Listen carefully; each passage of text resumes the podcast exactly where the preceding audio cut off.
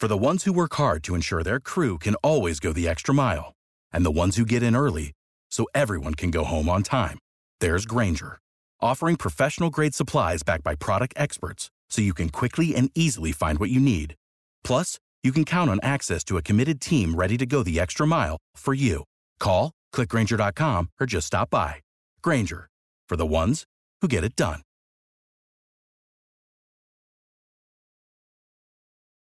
Every team, every topic, everywhere. This is Believe. Hey everybody, it's Believe Sports Business Sports Media.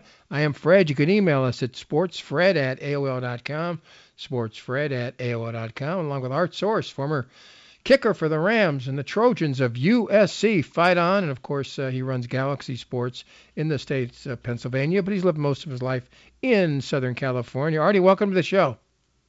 Thanks, Fred. Great to be here. How's the weather there? Because it looks where I live in the uh, Southern California basin, it's going to pour tonight. Uh, what are your comments? So what's going on in Pennsylvania as far as rain is concerned? We had we had some great weather early this week. I actually got out and played in the golf tournament, had some fun, raised some money, and uh, and then the last two days, it's uh, it's been like Seattle or Portland. you live in Portland. Yeah, it rained every single day in Portland. Even when it drizzled, they didn't count that as rain, but it rained every single yeah, day. Yeah, that was a good day. and that was on the good day. Hey, you say you raised money. Does that meant that uh, you they bet against you? Is that what happened? No, no. It was basically we were we were putting together a thing for some inner city kids of the boys club here in the Harrisburg area, and uh, so we had an outing where we had a lot of business guys and you know invited the media out and the whole shot, trying to try to rumble up Hey, it's all about the kids. You know that, Fred. All right, today, of course, Thursday, and uh, we're taping at uh, 3:54 Pacific Daylight Time on the 25th of uh, March, and that meant the trading deadline ended about uh, four hours ago in the National Basketball Association. Locally, the only deal at this moment, and another deal might be popping up if they're talking at 12 noon Pacific and a deal pops up afterwards, they count that as a legal deal. But the only one so far, Lou Williams to the Hawks for Rajon Rondo. Everybody says Rondo makes everybody better.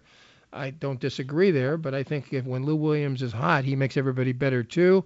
Uh, the six man of the year a couple of times. Uh, good deal, bad deal, or insignificant deal for the Clippers, Art?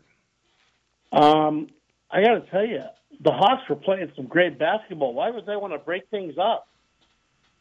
I mean, they had they had run off a bunch of wins in a row, if I'm not mistaken. Yep, sure have. You, you know, and I mean, I, they, that's always confounded me in sports, Fred. When you finally get that rhythm and you get that groove, and and you know, you see USC and uh, and UCLA finding that that pattern right now. I mean, even hey, how good did Oregon look? But in that particular situation, I, I think the, I think the Clippers got a good deal. Uh, they gave up two second round picks. Maybe that had to do with the Hawks uh, caving on that. Uh, obviously, they're building for the futures, uh, but as you indicate, uh, you know, if you're let's forget the the uh, pandemic, and so let's say you can sell out uh, around America, and if you're a season ticket holder to the Hawks, you're disappointed. You're probably not as disappointed if you're uh, as if you're a season People ticket holder. Out why they made the deal because Uh, just I think the people really kind of fell, started to fall in love with this team in Atlanta, but nobody can go to the games, so it really doesn't matter as much. You Uh, know, the- I think you're going to see a lot more deals like that now that you brought it up. But here's my big question, Fred: the Lakers need some help here. If they if they don't watch out, they're going to fall back into that seven, eight, nine, ten spot, and then they have to have that playoff deal where you know. It, yeah, I mean, yeah, they got LeBron and AD will be healthy by then, but do they really want to be in that position? Well, the way I heard it is that uh, they wanted Lowry, but uh, to get Lowry, you had to give up uh, Horton Tucker, and they see him as a, f- a future superstar. I do too. I mean, I, I could see why they didn't want to, you know, relinquish him. Um, it's just, it's really interesting in sports right now. You're seeing a lot of different players. I mean, You- You know, let, the let NBA just has compressed this season to the point where, Fred, you're going to see a lot of guys getting hurt. Oh, I don't question that. And again, folks, uh, don't count this the regular season. You know, they didn't play a lot of defense historically, but now they're playing no defense whatsoever. It's, uh, you know, that that that is a reality. But um, the other thing I want to say about Orlando, uh, they got rid of their top three players. And Vucevic, uh, Fournier, and and, uh, and Aaron Gordon from Arizona. all you see out there is like a bunch of white flags waving.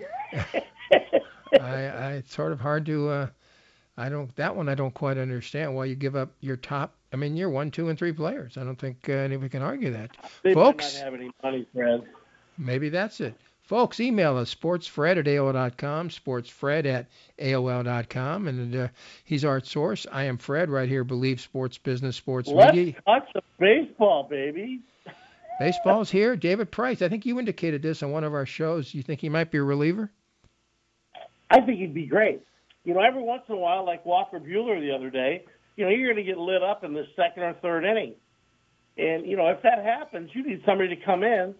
And a guy making $32 million being first guy out of the bullpen, I mean, he should be ready to roll, right? Yeah, I mean, and he's been in the bullpen before, so it wouldn't be a total shock to him. And uh, I mean, they've what got, What you're looking from these guys nowadays, anyways, four or five solid innings, right? yeah, I mean, if he's willing to do it, and again, he sat out last year, so I don't think he wants to uh, make any more enemies. Uh, so uh, he'll probably accept it, and he he said at least outwardly that he has accepted. If that be the case, they've got a, lot of young pitchers that uh, might also do the same thing, uh, half and half, and whatever the Fred, case you know might be. he ranks? You know where he ranks in total salary in the on the echelon? Pretty high, very high. He's like 12. Yeah, yeah, $32.5 million. very high. Did you, you see the the? Uh, I guess somebody put up a uh, one of those things outside of uh, Fenway Park. You know, the big the big uh, sign saying "Thanks for sending us Mookie" or something like that. That's funny, actually. All right, the the Angels still have no relief pitching. Uh, if you count uh, Bundy as a, the number one guy, I guess he is. I'm not sure they have much beyond that. Uh, Ohtani, of Is Cobb, course, how's Cobb doing?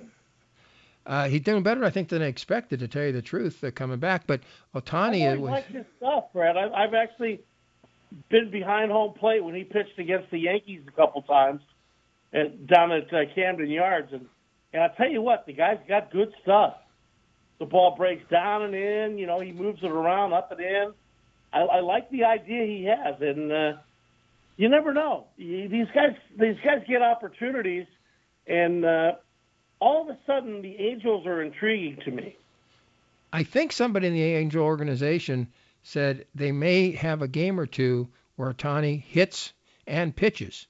Now, that's a major problem, folks, because in the American League, you're still going to have the DH. Okay, if he gets knocked out in the fourth or fifth inning, you're playing eight hitters against nine hitters. You think they'll really do that and play him uh, both ways in No. certain games? Well, I mean, if he gets knocked out of the game, I just throw him over at first base and tell Pujols to rest his aching bones. But they still lose. They still lose the uh, DH. So the, yeah, they, they're going to lose the DH. The- Hey, I'm an old National League kind of guy. For I like double switches. I like, to, you know, where there was real strategy in the game. I mean, Don Mattingly took three years to learn how to do a double switch. but he was a good hitter. Uh, folks, you can email us at sportsfred at AOL.com, sportsfred at AOL.com. Of course, uh, SC and UCLA, the Lakers need some help. They didn't get Lowry. The Clippers did trade uh, Lou Williams, who, again, Rajon Rondo can't shoot, but he is a very solid player. But I would rather have Lou Williams. But most people disagree with me. Uh, uh, Artie agrees with me that uh, um, Lou Williams is a pretty good player. Um, okay, so we got USC and UCLA this weekend. And by the way, folks, you notice something interesting? I mean, I, this has to do with the pandemic, of course. Normally, we'd be playing basketball tonight in the NCAA tournament, Thursday and Friday. Now we're starting Saturday and Sunday. So in case somebody early in the week gets a positive test, they have time to uh, come back and play. I think that's the only logical Never reason even, why- I never even thought about that, Fred. That's that's intriguing. Isn't that good true? I mean, Thursday and Friday What's really week. funny is, is of course, it's going to be the Pac-12 after dark again. You know that, right? Yeah, late, the late night one's If on look, If Sunday. you look at when the SC game comes on, Right. it's like, I mean, 9:45 Eastern time on a Sunday night. Seriously, why don't you play those games on Friday and Saturday night? Um, I mean, you know, I like to be up at midnight on Friday night because I'm on the radio. all right, let's talk about USC and Oregon. Last time I checked, I believe uh, USC was a three-point favorite. I call it an even game. Uh, who do you Yeah. like? Who do you like? Actually, um, I'm going to have to get on the Mobley bandwagon. Okay, you're allowed. So you think SC will win? I mean, I, that kid really impresses me, and I think SC has they're on a run, you know, and, and momentum means everything. But Oregon is the team that I thought just lit it up the other day. I mean, first they got the bye, then they come roaring back, and I mean they come at you. The Ducks and Altman, I like them. They're fun to watch, are they not? Uh, no question. Uh, UCLA is a six, six and a half point underdog, three hours earlier on Sunday afternoon, uh, early evening in the East, uh, Alabama. I don't know. I mean, I think maybe UCLA has gone as far as it can go. Chris Smith, we're still here. Might Don't be you different. like those six and a half points? I'm sorry. Don't you like those six and a half points? I don't know. I, I, I I'm just gonna. it's to be a good basketball game. I, Alabama's got so many players that can score. Uh, they're a fine defensive team. I'm not sure if UCLA has gone as far as they can. But I got to tell you, Johnny Juzang and, and Chavez, the last two, last three games, I mean, are just played tremendously well. Uh, but but Alabama may have more players like Fred, that. Fred, Alabama definitely has a deeper team. okay. and they're going to run, run, run, and shoot, and they play great defense. But here's what UCLA found in the last four or five games. They found their their mental toughness and their physicality. I mean, I've noticed them grow. I don't know how you you know you know how young guys are. They're in their they're 19, 20 years old. I just saw something that changed in in uh, the tempo and the uh, the kind of the, that what is that innate thing where you call it a zone or something like that in sports? They seem like they're playing real well together.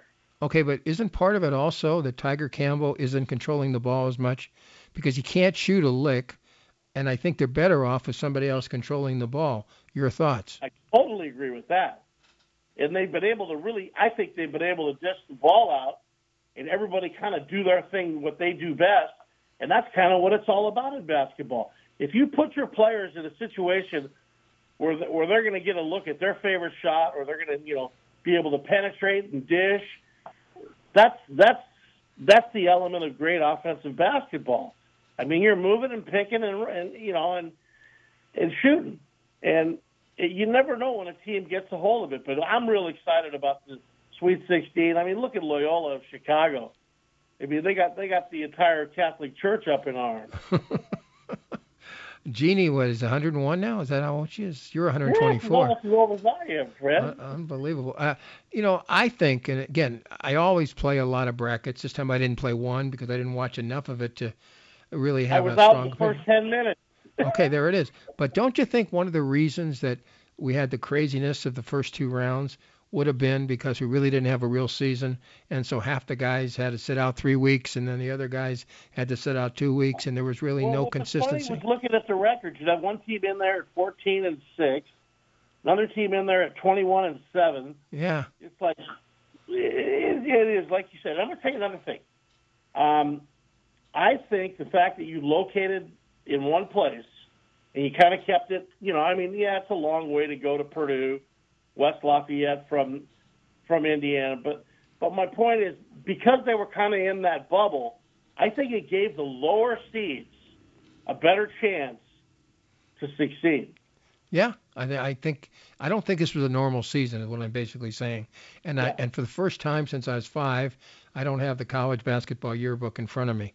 That's what I thought of this uh, NCAA college basketball season. I think. Uh, well, let me ask you something though. You know, talking about the male female thing, uh, female thing. How come the women? Again, folks, I hate women's basketball, so that don't even count me in this. But the point is, Are we why going should? the arbor on me here? No, no, I'm just I just don't like women's basketball. I told you the story about my friend Randy Rosenblum. He'd bring he when he was doing play by play for UCLA, he dragged me there. I don't want to go. I'm really proud of the fact that you can admit that. I didn't. I don't want to go. I actually like the girls because they play a little harder than the guys do.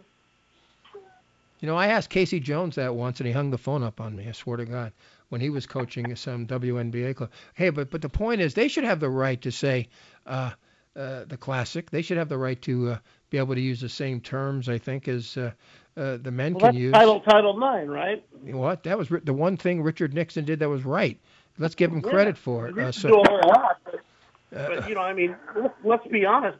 And I mean, they uh, Nancy Armour just lit up our boy Mark Emmert at the NCAA.